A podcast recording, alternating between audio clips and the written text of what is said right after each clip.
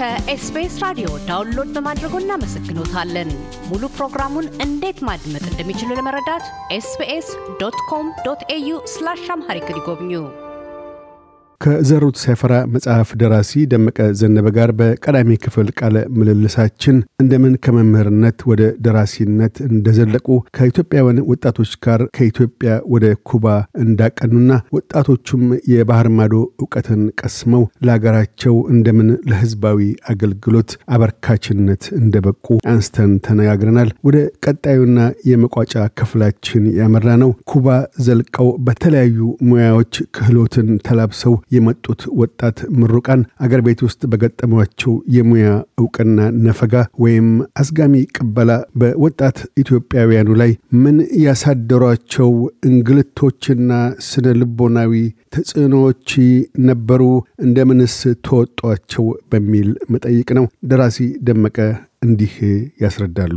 መጀመሪያ ደርግ በነበረበት ጊዜ ብዙ ችግር አልነበረባቸው እንደመጡ በኳሊፊኬሽናቸው መሰረት በየቦታው ተመድበዋል። ልጆቹ ትንሽ ችግር የነበረው military science አጥንተው የመጡት ልጆች ናቸው። ትንሽ ችግር የነበረባቸው በሰባ ሁለት ዓመተ ምህረት ነበር የመጡት። በኋላ ግን እነሱንም ቦታቸውን ሰጥተዋቸዋል። ምንም ችግር አልገጠማቸውም። እስከ ደርግ ጊዜ ድረስ ጉልህ ችግር አልነበረም። ደርግ ስልጣን ከለቀቀ በኋላ ግምገማ የሚባል ነገር የትምህርት ግምገማ የሚባል ነገር ተጀመረ። ሲጀመር ሩሲያን ያለምንም ችግር ነው እውቅና ሰጥተውታል። የእነዚህን ግን በዲግሪያቸው መሰረት ሳይሆን ከኩባ የመጡት ልጆች በማስተርስ ደረጃ ነው አለን የሚሉት። መንግስት ደግሞ የለም ለማስተርስ አይመጥንም ነው። ይሄ ነበረ ችግሩ።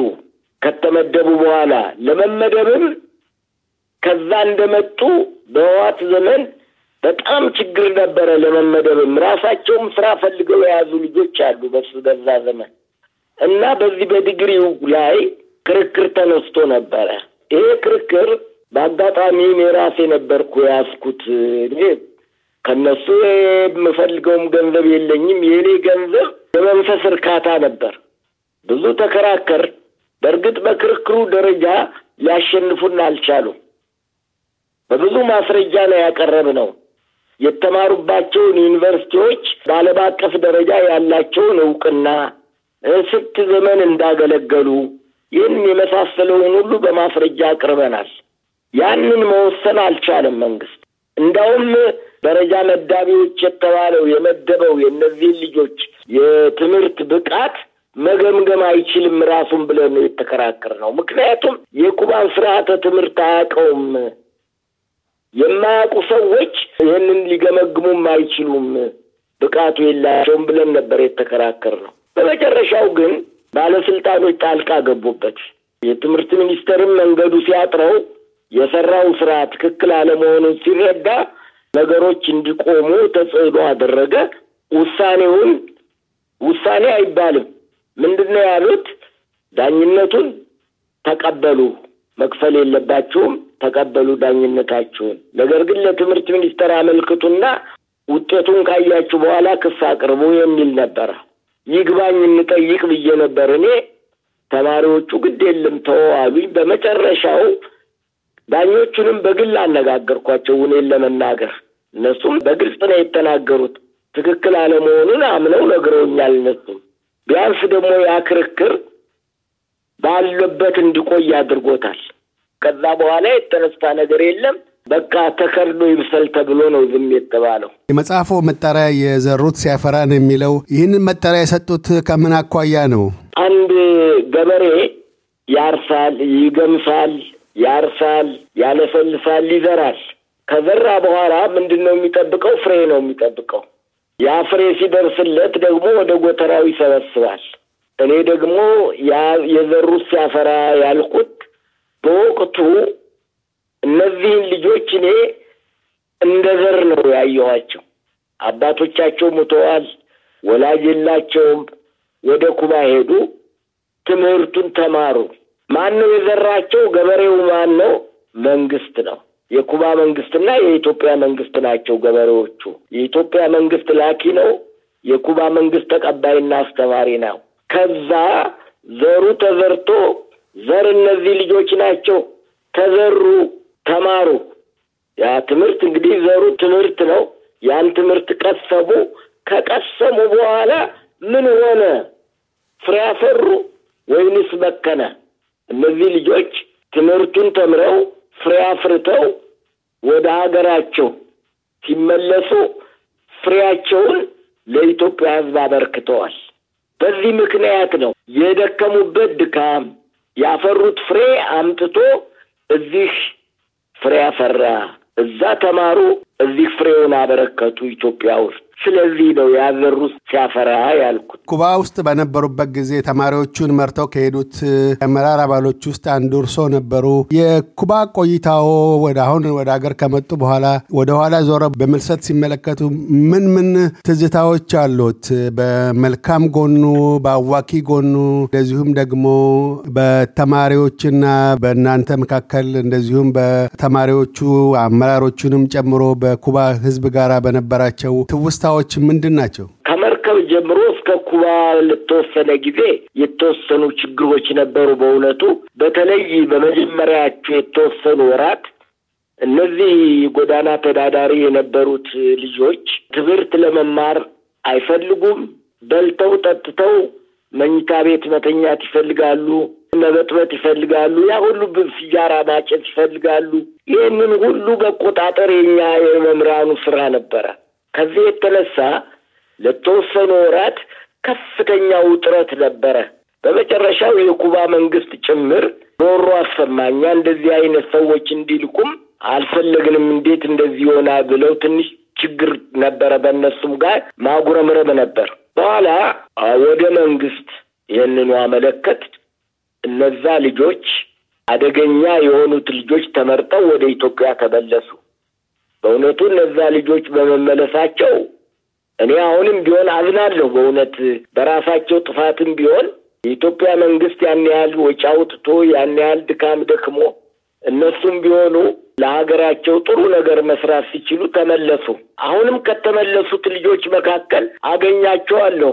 አንዱ እንደውም ምን አለኝ፣ አንድ ጊዜ አግኝቸው ምን አለኝ፣ መንግስትም እኛንተም ሰው እንድንሆን ፈልጋችሁ ነበረ፣ ሰው ሳንሆን ቀረንና ተመለስን፣ በጣም አዝናለሁ ብሎ ነግሮኛል። ለተወሰነ ጊዜ ችግር ነበር። እነሱ ከተመለሱ በኋላ ግን በአጠቃላይ የስነ ስርዓቱንም ሌሎቹንም ስራዎች ሁሉ ከማስተማሩ ከባህሉ ከሌላው ነገር በተጨማሪ ከትልልቆቹ ስራዎች በተጨማሪ የጸጥታውን ምኑን ተማሪዎቹን መቆጣጠር ራሱ የተማሪ ኮሚቴ አቋቋም እነሱ ነበሩ ሲሰሩ የነበሩት እና በጣም ጥሩ ነበር። በዛን ጊዜ በእውነት እፎይታ የነበረበት ከስራ በስተቀር ሌላ ነገር አልነበረም። በኔ በኩል ከማስተማሩ በተጨማሪ ሁላችንም የተለያየ ተጨማሪ ስራ አለን።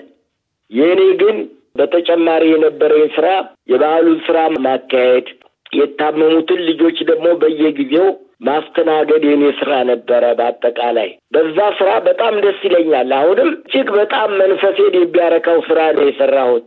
በተለይ በባህሉ በኩል እጅግ በጣም ደስ ይለኛል። አሁንም ለምሳሌ በዛ የባህል አዳራሽ ውስጥ ብዙ ብዙ ሰዎች ጎብኝተውታል።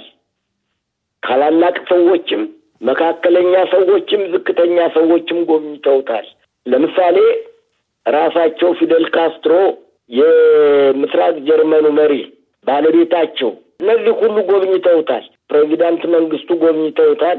የደርግ ባለስልጣኖች ሁሉ ብዙዎችም ጎብኝተውታል።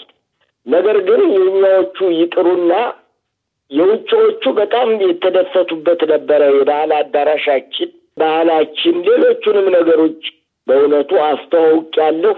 ያ ለእኔ ትልቅ ደስታ ይሰጠኛል። በተለይ ደግሞ ከኩባውያን ጋራ ያለኝ ግንኙነት እጅግ በጣም ጥሩ ነበረ። ኩባ የገባንበትን አርባኛ ዓመት ወጣቶቹ አክብረው ነበረ። በሁለት ሺ አስራ አንድ መሰለኝ አክብረው ነበረ። የሚገርም ወንድሜ አንዱ ኩባዊ ከዛ ኩባዎቹም ጋብዘው ነበር አስተማሪዎቻቸውን። ብዙዎቹ አልመጡም። አንድ ነበር የመጣው። መጀመሪያ ከኔ ጋር ነበር ለመገናኘት የፈለገው። የትም ቦታ ሳይደርስ እሱን ማየት እፈልጋለሁ በሕይወት ካለ ብሎ ነው የጠየቀው። ይህን ያህል መግባባት ነበረኝ።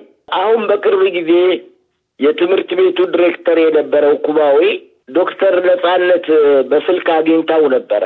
አሁን በቅርብ ቀን አለፈ። አባቴን ታስታውሰዋለሁ ወይ ስትለው እንዴ ደመቀን እንዴት ረሰዋለሁ? ልረሳው እኮ አልችልም። በሱ በማስተማሩ ብቻ ሳይሆን ኩባዊ ነበረ እኮ ነው ያለ እና በጣም ደስ ብሎኝ ነው ያሳለፍኩት። በእውነቱ በጣም ደስ የሚል ነው። እዚህ ከመጣሁም በኋላ ከልጆቹ ጋር ያለኝ ግንኙነት የአባትና የልጅ ግንኙነት ነው። እዛ በነበርኩበት ጊዜ በእውነቱ ሲታመሙ ታምሜያለሁ፣ ሲድኑም ድኛለሁ። ብዙዎቹን ልጆች ምርጫቸውን በሚመርጡበት ጊዜ ሁሉ ያለ ምርጫቸው ያለ ዝንባሌያቸው እንዳይሄዱ ጥረት አድርጌያለሁኝ። እነዛ ልጆች አሁንም ያስታውሳሉ። አንዷ ጓደኞቿን አይታ አቋርጣ ኮርስ ልትሄድ ፈለገች። አንዷ ልጅ በምንም አይነት አትሄጂም ብዬ ከለከልኳት። ስከለክል አለቀሰች። ዛሬ ታለቅሻለሽ፣ ነገ ግን ደስ ብሎሽ ታመሰግኝኛለሽ አልኳት። አስቀረዋት። ከዛ ኮርስ ከመሄድ መማር የምትችል ልጅ ናት። በኋላ እኔ ወደ ሀገሬ ተመልሼ እንዳለሁ ደብዳቤ ጻፈችልኝ። ታመሰግኝኛለሽ ብለኸኝ ነበረ ላመሰግን እኔ የጻፍኩት ይህን ደብዳቤ ብላ ጻፈችልኝ። አሁንም እንደ አባቷ ነው የምንታየኛለኝ።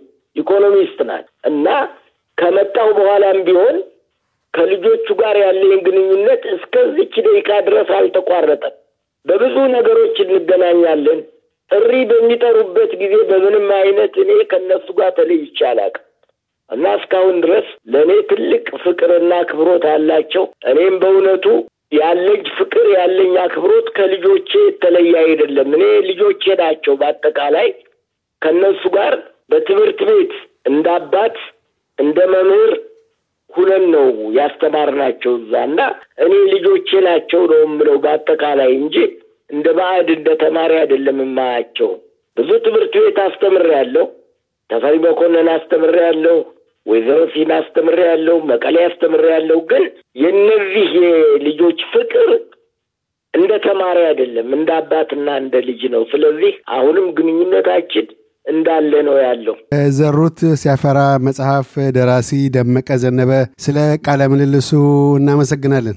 እኔም ስለጋበዛችሁኝ እጅግ በጣም አድርጌ አመሰግናለሁ። በተለይም ከአውስትራሊያ ድረስ አስበህ ወድቤ ይህንን ቃለ መጠይቅ ስላደረክልኝ ከልብ አመሰግናለሁ። ከልብ አመሰግናለሁ። እግዚአብሔር ይስጥልኝ። እያደመጡ የነበረው የኤስቢኤስ አማርኛ ፕሮግራምን ነበር። የፕሮግራሙን ቀጥታ ስርጭት ሰኞና አርብ ምሽቶች ያድምጡ። እንዲሁም ድረገጻችንን በመጎብኘት on demand እና በ SBS mobile app ማድመጥ ይችላሉ። ድረገጻችንን SBS dot com dot au Amharic ን ይጎብኙ።